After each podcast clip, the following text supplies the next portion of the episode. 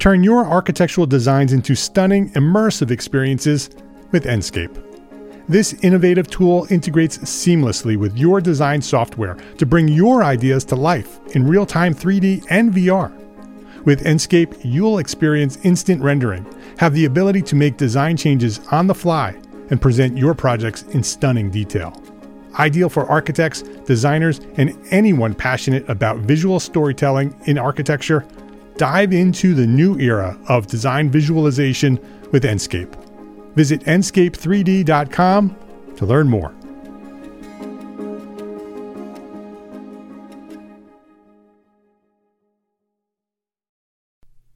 ArchiCAD is the official BIM software of the EntreArchitect community.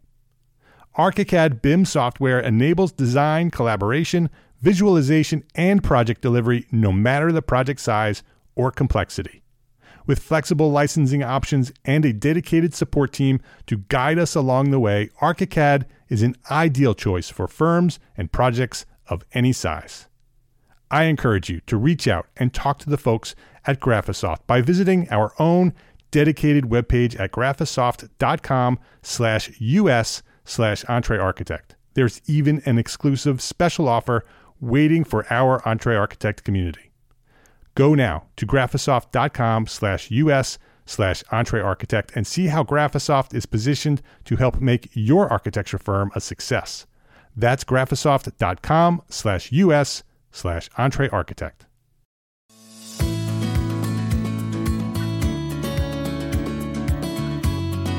My name is Mark R. LePage, and you are listening to Entre Architect Podcast, where each week I speak with inspiring, passionate people – who share their knowledge and expertise, all to help you build a better business as a small firm entrepreneur architect. Melody Farris Jackson and Matthew Brooks, welcome to Entre Architect Podcast. Thanks, Mark. Thank you. Melody Farris Jackson is a visual artist and designer that works between many scales and types of spatial design.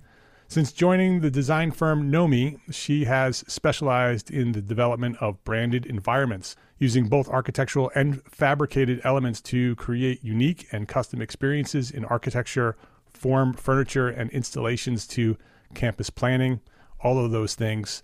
Um, as a designer, she has worked on creative concepts for Nike, Siemens, Toyota, Keurig, and many other known brands. And Matthew Brooks is the owner and founder of Nomi Design, and his comprehensive body of work spans a wide variety of project types and sizes, informed by his experience working with Herbert Beckhard, a former partner of the Bauhaus master Marcel Breuer, who just fun fact, my wife worked on a Marcel Breuer house in, in Katonah, New York. That was fun. Um, and Matthew believes that architecture is a holistic practice that should be environmentally, socially, and financially sustainable. So let's let's get into it. I I I love your firm. I love what you do. I love the brand. I love the the uh, the risks you take, and I want to dive into that and, and not only share what you do, but I I want to know how you do it, which is I think what a lot of designers and architects when they see firms like yours, they're like, oh, I wish I could do that. You know, I could never do that. So I want to understand how you do that. How did you how did you get there? But before we do that, um, I want to know how you both started, and I want to start with Melody. Um, what's your origin story? When did you discover your passion for what you do, and who or what inspired you to do it? Thank you, Mark. We're just happy to be here today talking with you on Entre Architect, first of all. And um, I guess traveling back in time, the young Melody, age six or seven, I just loved the draw. And I think it started with me uh, drawing and working through projects and keeping sketchbooks. So I found myself um, in architecture school at a place that was very comfortable, fun, and intriguing and engaging. And working through architecture school, I I've always been attracted to the creative projects, things that push the limits and boundaries of what architecture could do, what it could be, uh, and thinking really past buildings, what architecture could, how it could be a, make a difference in a spatial environment. I dreamed about uh, the space race with the space shuttles back when I was in middle school, yeah. and just excited that the space race is back up and running again. Yeah, isn't it exciting? yes. I think you know, for this is uh, my young self. I grew up in an art uh, in a house that uh, was designed by, or the additions were designed by an architect uh, here locally, a fantastic architect, uh, modern, and there was always material on site as I was growing up, and uh, I was always making stuff. I was a born maker, I think, and um, so that coupled with you know when I before I even went into architecture school, I worked in a wood shop. Just my young self did, and I learned some you know very important you know skills you know and, and not only on just how to make a piece of wood look beautiful but also how to manage different types of situations and installations and things like that. So uh, I love being an architect, but I think if there was a professional title, I'd be a professional maker. So started in a workshop. How old were you in the workshop? I was 18 when I started in that workshop. So I d- deferred going to college and thought maybe I'd just try out, uh, you know, making stuff first. Yeah. So, so a maker your whole life, you said. Um, what does that mean? Like, what are the kind of things that you did as a child that sort of makes you identify as a maker as a kid? I think I'm a little bit of an inventor at heart. Mm-hmm. I I remember one project uh, when I was probably seven or eight, maybe a little bit older, and we had uh, the place where I lived uh, used uh, uncut or cut limestone for walls and for the house itself, and so we had this very long, probably a hundred foot uh, long, hundred feet long by four feet wide, uh, sort of a a site wall down uh, on the side of our house, and it and it stepped down and had these large steps, and for some reason we had cast iron pipe sitting out there for it seemed like ages. And all these wood blocks and I decided, well, I'm going to make a Kool-Aid water fountain down this whole wall. And so I devised this whole thing where, you know, I put the hose on one end and hook, somehow hooked it up to that pipe and then somehow mixed the Kool-Aid in and uh, then directed the Kool-Aid down the steps with all the wood parts. So, um, and there was always, there were always things around uh, my house at that point uh, that really I would I would that that was my thing, you know, that you know, Melody's thing was sketching, my thing was, you know, working with my hands and putting things together. Were were you both encouraged as children to pursue that? Were were your were your parents creative and you know similar? Did they sort of see that in you and sort of uh, cultivate it? Absolutely. I my mother is a very inventive person who who problem solves and and comes up with a lot of uh, problem solving solutions to things and just thinks in a very creative way. Um, she was a teacher, uh, is a retired teacher currently, and uh, she expressed her creativity in that way. However, I was much more of a of a maker, also like Matthew, of drawing and painting and, and creating creations, I guess you could say, multimedia yeah. creations that um, but I was very much encouraged as a child um, to pursue art and to draw and to think uh, and make things. What about you? Also, I'd have to say, I mean, my parents maybe didn't encourage that that much, but it wasn't until years later that my father uh, handed me a pretty much a, a, black trash bag of drawings that I had done when I was young. I I have to give some credit to um, the Montessori school that I went to uh, when I was in preschool and in my first few years of elementary school because they they really um, uh, embrace uh, cr- being creative, creative problem solving, uh, sort of finding your own way, figuring out how to get there, um, being independent. And I, I, don't think I'd be the same person uh, without that type of education either. In addition, also one of my very good friends who I went to school with uh, lived in a house, a brand new house, uh, done by a sort of a, a locally renowned architect who's now works in Berkeley, uh, Herb uh, Herb Greene, right? Mm-hmm. Uh, and this house that they lived in was so um, it was so out there. It had each bedroom for the kids had a loft in it, you know, where these days you probably wouldn't do that because it's unsafe, and there's a good reason right. for that because you know we used to jump out of the loft into the bed. Yeah. Um, they also it was also like this three or four story house that had this this crazy uh, top floor attic office, which was, you know, you'd climb up these stairs and it was just a, you know, it was at that point too that I understood that architecture is so much more than just a, uh, four walls and a roof. You know, it can be this this uh, sort of exciting journey to these new spaces where you've you've never experienced a house like that, and I think that had a lot to do with what what I why I do what I do today.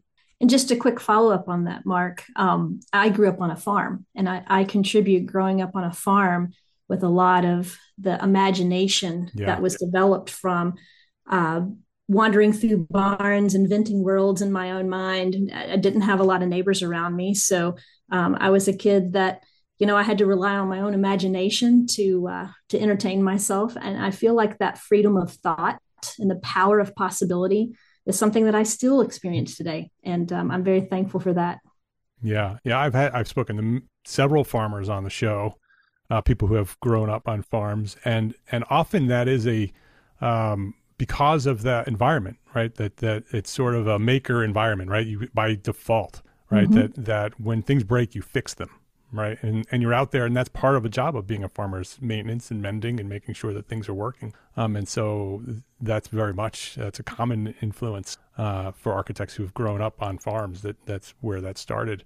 Um, what was the seed for Nomi? So as a kid, you both have this this this creative um, uh, background and went through design school and architecture school. And, and so, where did the concept of Nomi come from? What was the seed that started it, and how did you actually end up launching it? Well, it's kind of a it's kind of a sad little story, but it it, it turns into something better. Um, you know, I, I, live in an old house in downtown Lexington, and uh, actually the second house. But you know, I found that I didn't really want to. I'm thrifty, and I, I don't want to pay people to do things that I know I can do myself, yeah. which is probably bad, but um, there are many but, of us out there, man. Yeah, but uh, you know, so you know, I want when I fix up a house, I really want to do as much as I can myself because it's really hard to find somebody who's sympathetic to that quality and that type of craftsmanship. And so that's what I started doing. I started making things for this house, and you know, I was in this tiny little basement and we ended up getting a second house, which required a bigger basement, which, you know, finally I was like, I've got to get these tools out of this place and I got to, I have to get them in a, in a real serious kind of situation. So somebody just happened, it was sort of just intervention. Somebody called me one day and said, you know, would you be interested in renting this shop space? And I said, well, that'd be great. And so I went to go look at it and it had all these shop, I mean, like semi professional shop equipment in it. And I said, well, what are you doing with all that stuff? That's here. And he goes, well, I'm just going to have to move it out into storage. And I said, well, you know, why don't we figure out a, a good way to do this? And so we figured out a, we negotiated a way where the tools, the equipment stayed there and I made stuff. And so I'm at this point, I'm, I had bought the, my first company. And uh, so I bought my first company and I bought a house near about the same time and started this shop where I can work on my house. And, uh, and then just sort of a series of events started happening one of which i'll get to which involves melody uh, but also involves a couple sort of projects. And those projects were they didn't come to us for fabrication but i saw the opportunity to say i've got this shop. Maybe we can participate in making something. So we don't have to go through that sort of process of or this negotiated process through um, construction drawings to see who can make what or can you make it the way that we design it? Or right. you know there's always that point as an architect where you're not 100% sure what you draw or put on a piece of paper whether somebody can actually make it. I, I know you can there you can find somebody to make it but it's either going to cost a lot of money or they're not close to you. So um, so i thought to myself why don't we start making you know some of these small things and, uh, you know, the first project was a nonprofit small business incubator that required 100 desks. And I thought to myself, hmm, I bet we can make those desks. And so it was sort of a challenge, right? How could you make a desk? How could you make a desk for one person out of one sheet of plywood? Because that's all we could afford. Otherwise, they'd go to IKEA to get all the desks, right? And so we were able to design a, a partner's desk that took one sheet of plywood per per person. And then we were able to design the and we put those on a CNC machine and cut them out, sort of and mass produced them. And then we used the cutouts as uh, wall piece as uh, what would you call those? Decorative wall panels. Decorative wall panels that were sandwiched in between uh, translucent plastic wall panels. So there really was no waste. So it was kind of a win-win for everybody. Um, so that was kind of the first project that pushed us over the edge to kind of think about getting a CNC machine. But it was really a project that Melody had come to me, and we weren't working together at the time. Uh, and I'll kind of let you tell that story. Right. Um, I had been working and teaching at the University of Kentucky, and, and currently Matthew and I have been continuing to teach and, and work at the University of Kentucky, which is fantastic as far as research and development for creative problems and creative projects. Um, at the time, I, I came to I called I called Matthew when I had a client make a very strange request of me to design and build some extremely uh, innovative and, and, interesting furniture pieces to to go into uh, really the trade show environment. I turned it down at first and said, I just don't know if I can design trade show pieces because I think of them as flimsy and, and maybe not really of a quality that I would want to spend time trying to figure out. But they assured me that they wanted them to be wood and heavy and whatever we designed and wanted them to be. So the, the opportunity was really a, a, a fantastic one, but I didn't know who could build the thing. So I called Matthew on a whim and said, Matthew, you got this new shop. I said, I don't really know what you can do, but I know you're creative and I know you build things really well, but maybe we could work together on this and figure out how to get it done. And the project pushed us. It, it definitely did. We didn't have enough room in the shop. So we had to move things out on the sidewalk while things were getting work done because it was a lot of things, a lot of pieces and a lot of components to this project. And um, 12 foot tables and things of this nature, very, very specific to the to the trade show and to the company.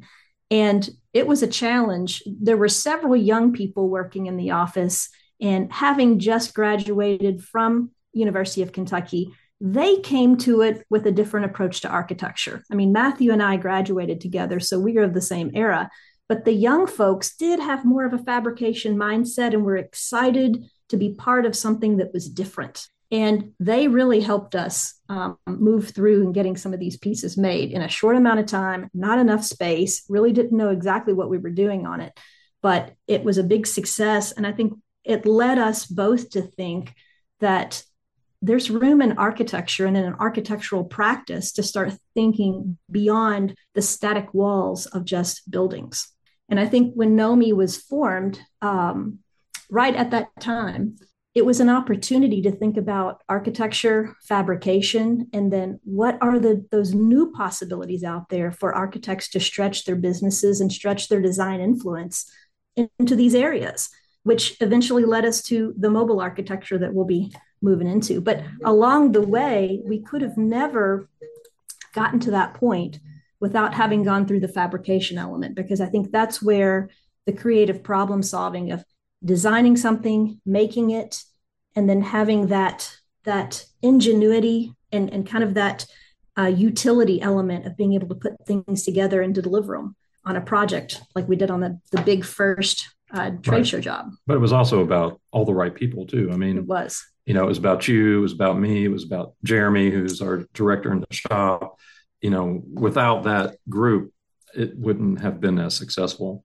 Um, just because there's there's just it just like how the project came and how the shop kind of was there everything sort of aligned to that you know i think there's a lot of success stories where all the stars line in the beginning right. yeah and this and and something this this thing happens right and i think that's kind of i look back on it and it kind of gives me a little bit of a wow i can't believe we did that i actually look back on it and think i can't believe i was that stupid you know taking those kind of risks but you know, I think that um, you have to be somewhat naive sometimes. You know, you have to go into it blind.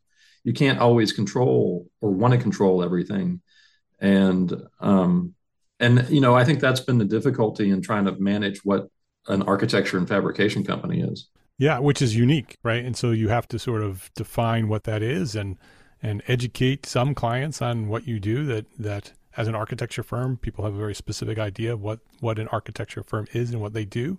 Nomi is not that, right? Nomi is very different than that. Uh, you do architecture, you do fabrication in terms of furniture and objects. And I saw custom school buses for a STEM education program, trade show designs, everything, right? It's all of it, uh, including the architecture and the and the furniture.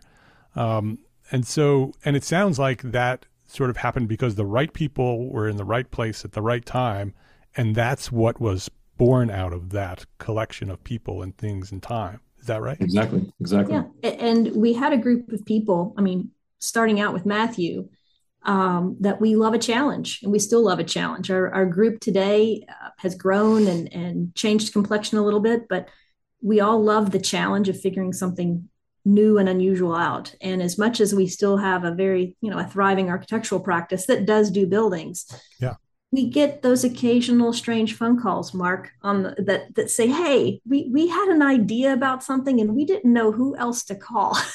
so yeah. we're calling you. And well, that's like, how that's how the first STEM bus came about. Yes. You know, honestly, and it wouldn't have happened had we not done all that mm-hmm. all that other stuff ahead of time. Yeah. Right. And, and by doing all of that, and then clearly communicating that that's what you do, because you do do that. I mean, if you look at the website, it's very clear that this is a unique situation, and and the work that you do is very unique. Um, how intentional was that? How intentional was the brand that's built around Nomi in order to attract the people who know that they should call you for that project that they couldn't call anybody else for? Well, I, I think as a lesson for architects, and I'm, I'm going to kind of get on my my uh, what is it podium soapbox. My soapbox. soapbox. Go there. Go step but, right up on the soapbox. I'm going there with you. but the first thing you got to do is you got to you have to have the mentality. You always have to go in and sell design first. You can't ever you have to set that expectation with the client that no matter what you do, that you're going to make something beautiful. And that's what we do. I mean, that's the first thing that we do. We say, you've come to us or we, we are coming to this project. And even on projects where I'd say we've been in interviews with school districts, K through 12 school districts, where we used to decide, okay, we're going to compete with with the other two or three architects that are we're going to compete directly with them. To now we don't worry about who they are anymore or what they do or what we sell what we do and we sell design. Yeah. And, and if that client wants design we can do that. And then we can talk about all the other soft stuff fees and all that but you know i think that that's the really mentality of we don't sell architecture we don't sell solar we don't sell sustainability we don't sell but we sell smart design. And that's kind of our our main thing is smart design. And that can embody lots of different things. And I, that's one of our sort of branding strategies is design and smart design. Yeah. Yeah. It's very successful because that's exactly what you see when you look at anything that's coming out of your firm and the website the work that you do is all screaming that let's take a quick break to say thank you to our sponsors for their support of this episode this episode is brought to you by ARCAT.com. We all have that one story, that one project that had such a unique situation that it required a solution that you had rarely considered before. We share these stories in private professional circles with our friends and our colleagues, but there has never been a collection of these stories of conflict and triumph all in one place until now. Detailed is a podcast series that features architects engineers, builders, and manufacturers who share their insights and expertise as they highlight some of the most complex, interesting, and oddball building conditions that they have ever encountered, and the ingenuity it took to solve them. Join host Charisse Lakeside, aka CSI Kraken, a senior specifications writer at RDH Building Science, as she uncovers lessons learned to help you navigate similar challenges that may arise in your next project. Detailed, an original podcast by ARCAT. Listen and subscribe right now at arcat.com slash podcast. That's arcat.com slash podcast. A-R-C-A-T dot com slash podcast. Detailed. Every building has a story. Please visit our sponsors today and thank them. Thank them for supporting you the EntreArchitect community. from what I see and from hearing your stories, a lot of your success came from taking a risk. That ri- that there was a risk. This could not. Po- this might possibly fail, but you do it anyway because it sounds like even the the firm was born that way. Um, and much of the work that you're doing is going is clearly risky to to to design it and then pull it off. How intentional is that? Is that something that's in your mind that you know that's just what we do, or is it just inherent in who you are as people? Well, I'll just use an example. Uh, we'll, we'll talk about the very first STEM bus, which we got the phone call to, to do the first STEM bus, which was uh, a school board and a county that wanted to uh, convert uh, an existing school bus into a mobile STEM lab. And they didn't know who else to call. They called us and uh, we thought about it. We were very excited about the, the problem solving prospects of trying to figure it out. We knew we could craft things well. Jeremy and the, the folks in the shop are just exquisite at making beautiful things we felt like that we could creatively and design this with flexibility. So we weren't worried about that, but we didn't know there were so many other unknowns about it um, and specific things about a moving piece of architecture that we had never done before. So it was risky, but we said we wanted to do it. But we were very upfront with the client at the time, and we said, we don't know how to do it. So you got to be on the journey with us. It might take longer, it might cost a little bit more than we think. Uh, there's a lot of things we don't know, and we'll be very open and honest and transparent with you. And we want you along on the ride with us.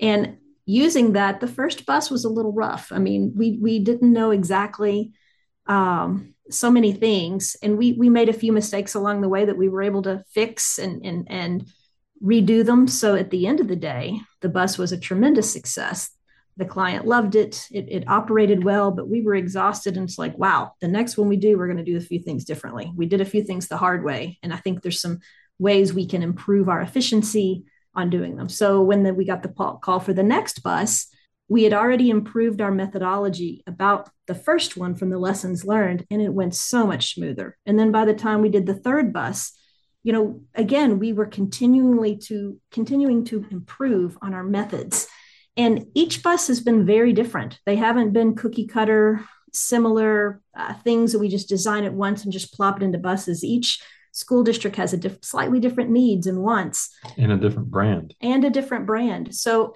we've been able, though, to working through uh, thinking about moving architecture, getting past four static, static walls. Yeah. We've been able to come to terms with some experiences that have really helped us. So, but it's risky. You're right. Um, you have to be upfront with the client when they ask you for a strange, unusual project and be able to be uh, just very honest that there's going to be one step forward and maybe two steps back at times until we get where we're going. You know, but if if I would have had the conversation with myself and said, okay, how much money can I can I afford to lose on this project, the very first one? You know, because we got such a huge learning curve on it. Yeah. Luckily, I don't have those conversations with myself very often. because if I'd had, I may not have done it. But I think that, you know, if there's one thing I've learned over the past seven years of Nomi, and I've owned my own business for 14, is that you have to take the long, long view. You know, you can't take the the short position on things. Right. And, you know, I think you have to you have to take those risks, but you have to take them uh, those have to be as calculated as making money too. You know, that you have to know to take a risk in order to to you know jump up to the next level. And i think you know we've done we we were luckily we were able to do that on that one. And uh, you know the the next three after that and we've also done an upfit for an rv um, you know i think those all you know benefited from that initial sort of risk. Yeah. Are are there projects in order to serve those clients and and serve those projects and to have enough capacity to pull those projects off, are you turning other work away? You know, I think it's interesting because the way that we manage the the business, uh, because the shop isn't a separate entity from the architecture; it's all under the same company, um, and we typically uh, we with only one exception, and and our business manager, everybody else is uh, trained in architecture, and so we've found over the past seven years that it's incredibly important to make sure that um, we ha- we hire architects, we hire young architects, and that they can work in architecture office or they can cross over into the shop. And so if you want to have those two skills, you can. I'm not saying everybody does, but if everybody has to go, you know, get in there and do a bunch of finishing and sand a bunch of stuff, we can we can do that as an entire office. You know, but typically we have two or three people just running the shop. The thing that's really I guess important to say about the shop though is that we only make what we design.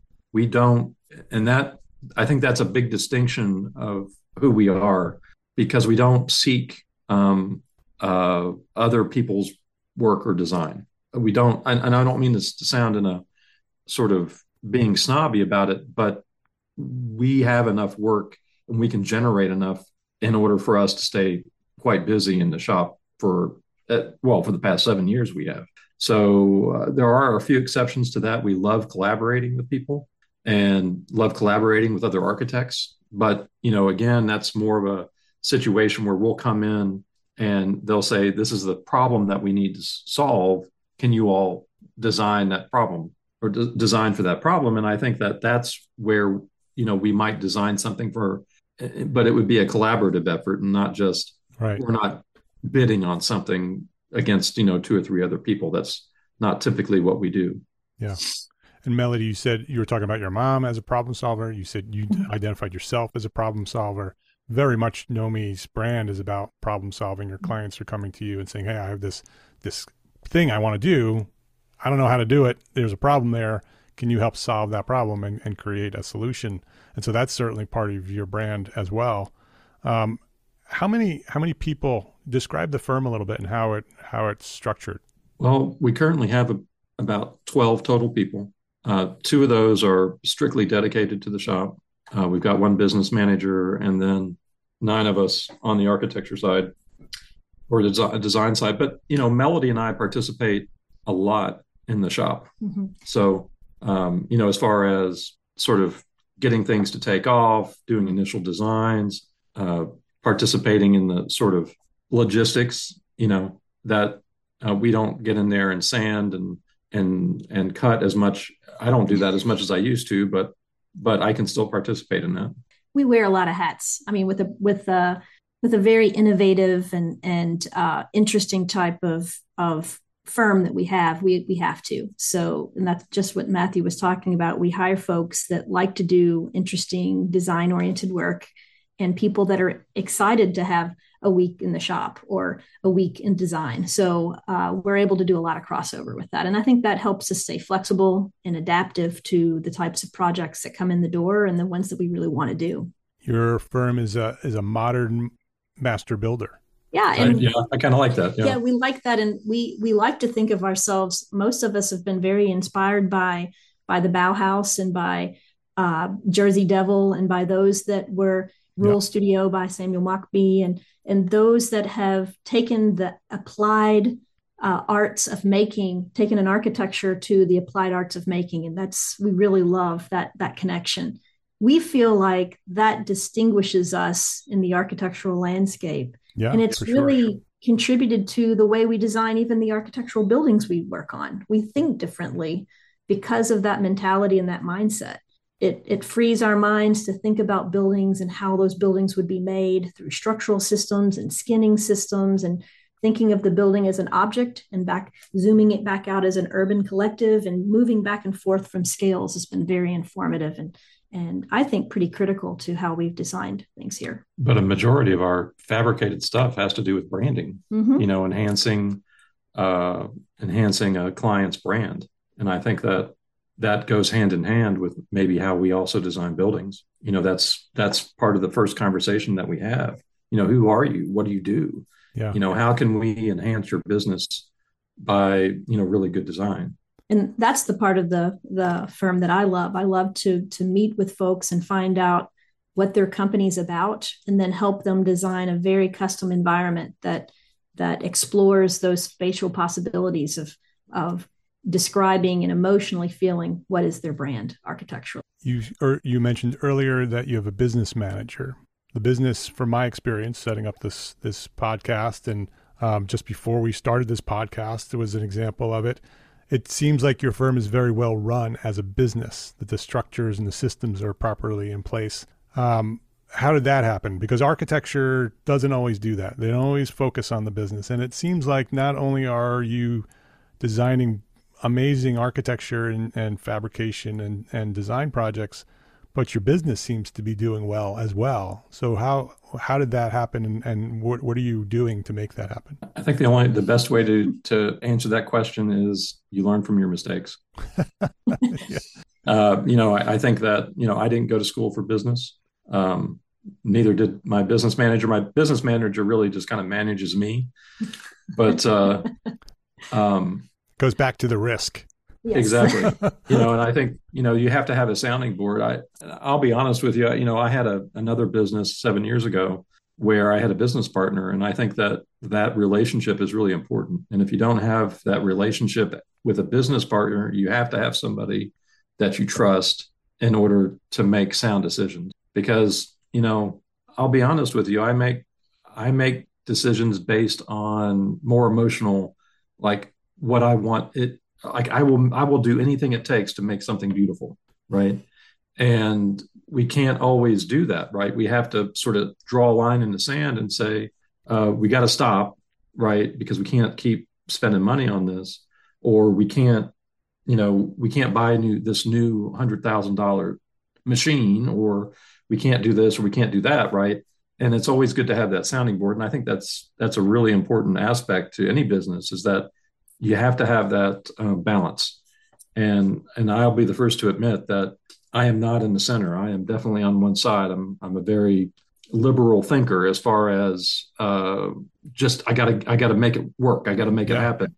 And then I have to have somebody else on the other side saying, "Wait a second, you know, I, you need to rethink that a little bit." But you know, I, I have to say that you you, you do. I, some people may not learn from their mistakes, but I certainly have learned from my mistakes and I think Mark too, it's it's just interesting that we have two different types of deliverables here. We have obviously the traditional drawing sets from the architecture side of things, where we're producing contract documents and going through all the motions to make architecture and to go through um, all of those processes. But then the other side has a deliverable that's a thing, right? It's a it's a it's a chair, it's a table, it's a installation, it's a it's a school bus. It's a it's it's something that is tangible that then just drives off into the sunset or gets delivered out to a place. So when you have two different kinds of deliverables you know early in our in, in the firm's uh, in the in the firm's life it was a challenge to try to manage how do we how do we bill for these things? How do we work through uh, billing for the fabrication side means that we have upfront costs to get materials to get started, which is a very different mindset than working on contract doc-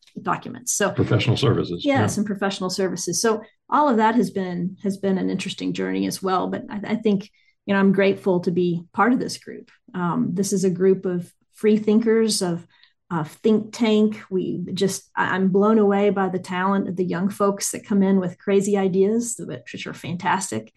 Uh, you know, we we watch uh, a whole host of young architects across the nation and across the world that are pushing the limits on what architecture can be. And I feel like in our little corner of Kentucky, we're trying to push those limits too towards uh, architecture that can move, architecture that can be built and touched and felt. Take and with you. It can be taken with you. And and I think what what made us really excited to get to talk to you today is just to to try to encourage people um, to to think beyond the four walls of architecture.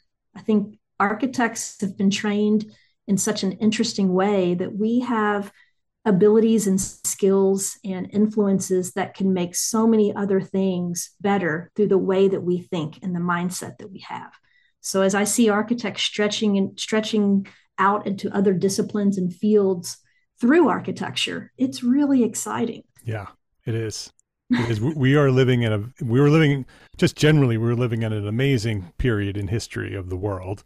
Um, to have all of the the technology that we have and the and the creativity and the internet that allows us to explore and learn on demand whenever we want to, and to be able to connect with anybody we want in real time anywhere in the world. Uh, we are living in an amazing world, and our profession is is starting to reflect that. Uh, architecture has traditionally been a laggard in everything they do. They're usually decades behind the rest of the world in terms of catching up with technology and other things. Um, but you see that shift. You see um, the next generation of architects coming in, native entrepreneurs, native makers.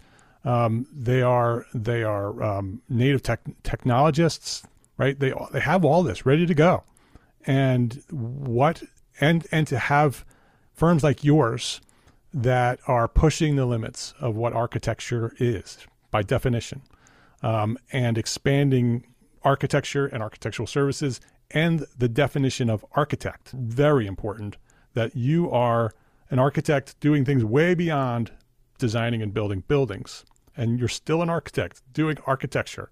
Um, and that's a very important distinction. And and and I'm glad that you're out there talking about it.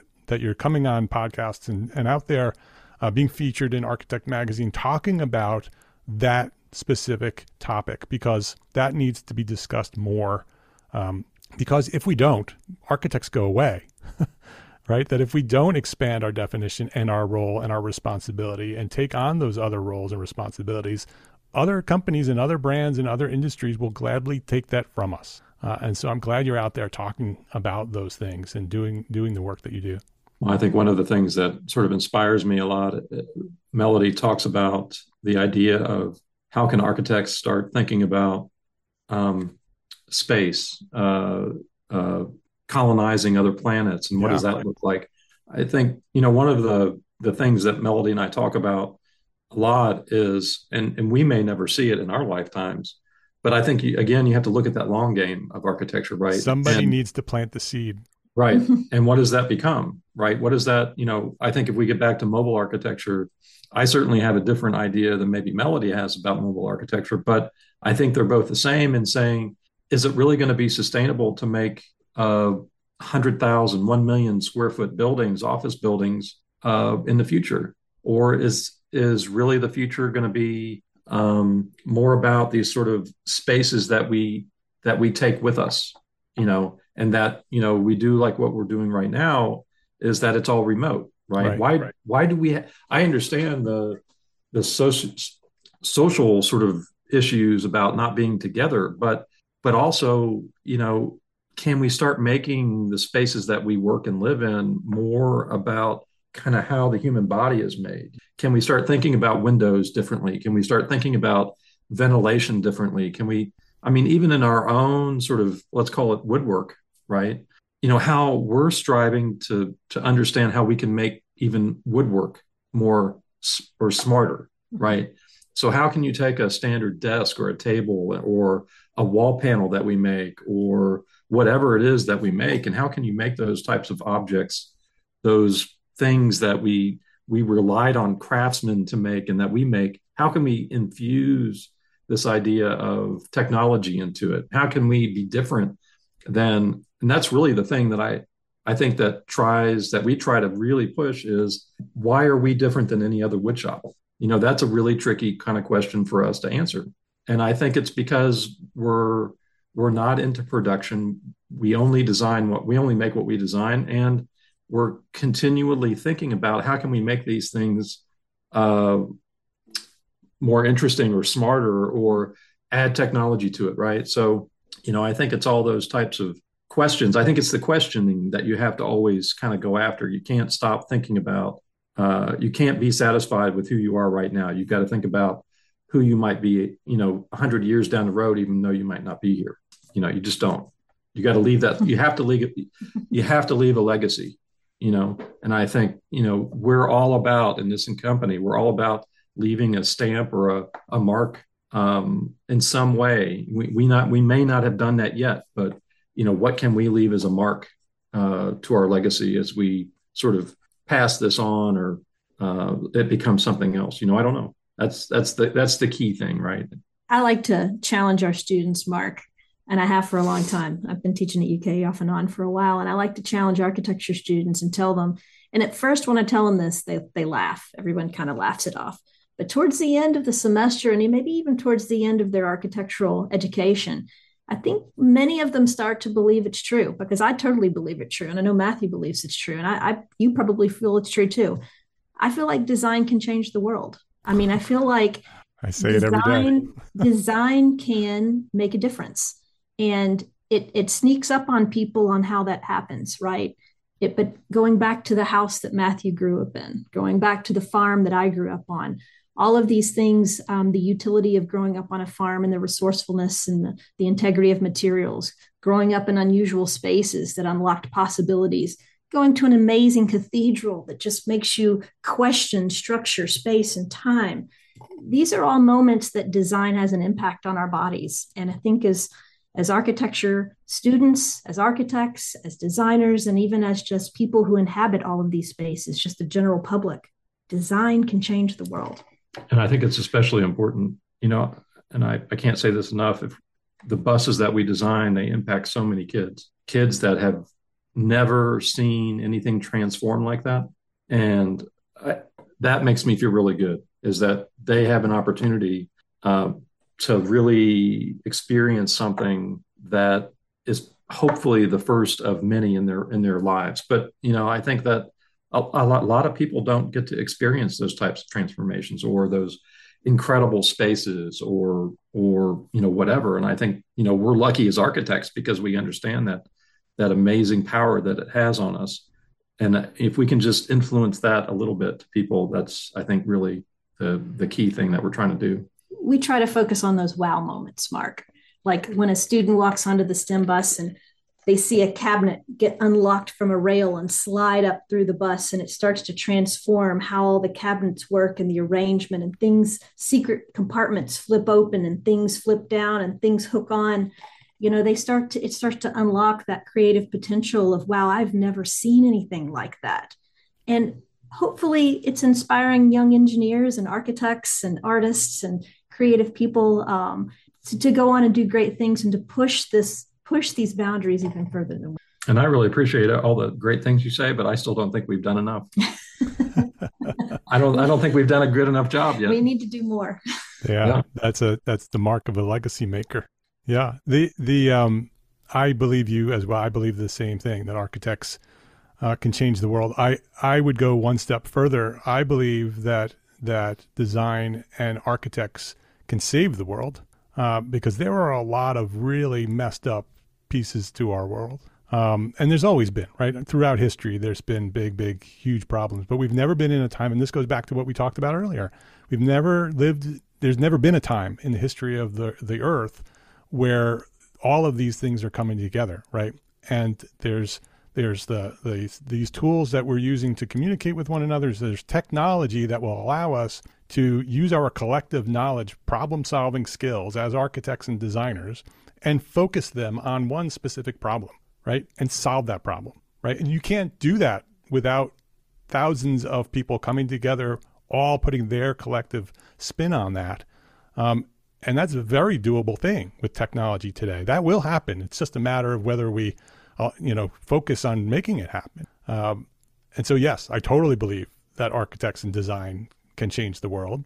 Um, and uh, and I'm glad that you're out there saying that. I'm I'm glad you're out there doing that. I'm very glad that you're out there building STEM buses and doing the modern architecture that you're doing because it is inspiring the next generation of all ages and all races and all demographics. They're all being exposed to what design and architecture is and engineering and inspiring them to to to do great things, to to be part of that, right? That we can plant the the seed and they can go build build the rest of it. You know, grow grow the tree. If you want to use the right analogy. Um, very very inspiring. The work that you're doing. This conversation is super inspiring. I I, I can go on for another hour.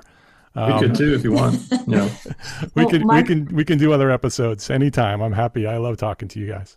Mark, we've enjoyed being part of your own personal little uh, design revolution here on EntreArchitect. Um, I think that's that's that's your step in changing the world of design, and we're just glad to be part of it. What would you say? Thank you, thank you for that. Um, what would you say is one thing that a small firm architect can do today to build a better business for tomorrow? Architects will go to nomi.design and they'll see your work. Um, and the reason I brought up the business side is because I want people to understand that there's a whole business structure behind what they see on that website because that's important. Um, what would you do? What would you say in terms of of giving some advice of what that architect or uh, listeners can can do today to to build a better business? I'll go first. I, I think that I think you have to look past the the next day or the next month or the next quarter or the next year. I think you have to look. You may be unsure whether you'll be around in in one year or next quarter or whatever it is, but I think you have to look past it because you have to plan like that. You have to you have to you have to things don't happen quickly. You know, I one of the reasons why I like the shop so much is that we can design and implement things and see the results rather quickly. Whereas when we do buildings, it can take, you know, between one and three years, you know. And so I need that sort of that feedback loop on the design part of it. But I think, you know, that was a long time. That that took a lot of, you know, projecting out in the future and saying, this is kind of what I want to do. And I think um, I think you always have to focus on design right that's like the key thing is and I'll, I'll keep harping away at this is people may not understand what architects do and if they don't then they need to understand that we're we make beautiful things that we make things that are are are well thought out are that flow well that you know hopefully we all do that. Um, and that's what you have to sell. And i think that's you know you just can't do that thinking on a day-to-day basis. And I would wrap it up, Mark, by saying uh, for small firms out there, think big, have fun, work hard, and put a little wow in everything you do. Melody Farris Jackson and Matthew Brooks are their name. The firm's name is Nomi Design. Actually, before we go, can you share how the, the name came about? What's the, what's the idea behind the name? Well, this is pretty interesting. I, it's a there, good question. There, there, may be other people, other firms that that uh, disagree with this process, but uh, when we first came up with the name, um, we actually started a Google document, and uh, we were the the first thing was it can't be my name. I refused uh, for this company to be Brooks Architects or Brooks and Associates or whatever because I think the key thing that I want to put out there is it's not about me. It's about everybody, right? It's about a group of people right? If it's just me sitting here in an office, maybe then it might be about Brooks architecture, right? But that's not what it's about. It's about a group of people, and I'm not going to be around. You know, I hope this thing lives past me. Yeah. And I hope that it somebody else can take it and kind of do something else with it in the future. But we started this uh, this Google document, and we we were just brainstorming and finding words and um, I mean, we must have had, I think we had a six page Google document with names and then sort of meanings underneath because yeah. we felt like, and I think even Melody and I and the rest of the group, we, we, we do this today, you know, the branding and sort of, I'm going to call it myth building of the company is really important, especially yeah. when you're starting out. You kind of have to build this myth, and myth has to come from your branding. And so that name is really important. It had to be the, the, the seed of everything else. And uh, we finalized on Nomi because it's sort of funny. Uh, in Italian, it means many names, right? Uh, or it means names, right? Uh, and we had been through several different name changes over the past years. And then I think uh, in Japanese, it, it's actually a wood tool. It's a it's a saw or a chisel. I forget which it is. Um, so it had sort of like these multiple meanings that we knew something about, right? That we could tell a story about. Yeah. And I think that story is kind of about that that myth building in the beginning. So we finalized on that. I love it. I love it. So Melody Farris Jackson, Matthew Brooks, Nomi Design. Uh, you can check out all the work that they do.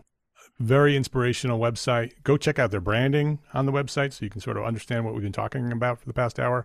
Um, Nomi.design is the website. Nomi.design, N O M I, N O N M I, uh, design, dot design. Um, this has been a very inspiring conversation for me, and I know the listeners feel the same way.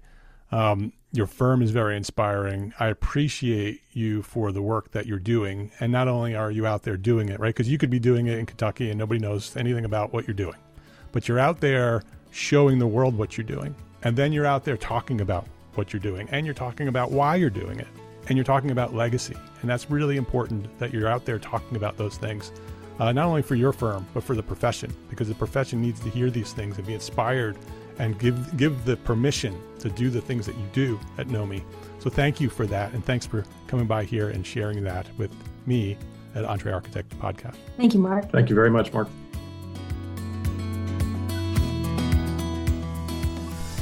If you liked this episode of EntreArchitect Podcast, please share a rating, write a review, share a link with a friend.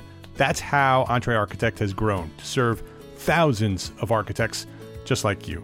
Please share a rating, write a review, share a link to this episode with a friend. I'd appreciate it.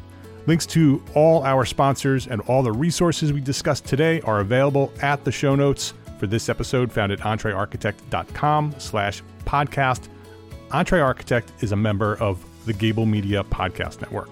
It's the network dedicated to architects, engineers, and construction pros.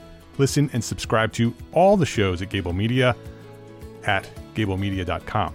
That's G A B L media.com. Go check it out. We have, I think, 13 podcasts over there now. gablemedia.com. And before we wrap up, a special thank you to our partners at Graphisoft for helping our community of architects make the transition to BIM with ArchiCAD software. Go now to graphisoft.com slash us slash entrearchitect and see how Graphisoft is positioning to help make your architecture firm a success. Visit graphisoft.com slash us slash entrearchitect to learn more. Thank you very much for listening to this episode of EntreArchitect Podcast. My name is Mark R. LePage. Love, learn, and go share what you know.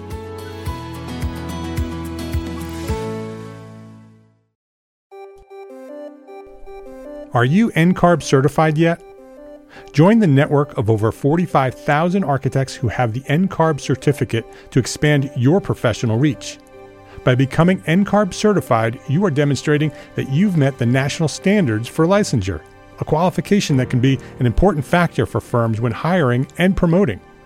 Certificate holders have a streamlined path to apply for a reciprocal license in all 55 U.S. jurisdictions, as well as access to an extensive library of free continuing education courses. Learn more today at ncarb.org.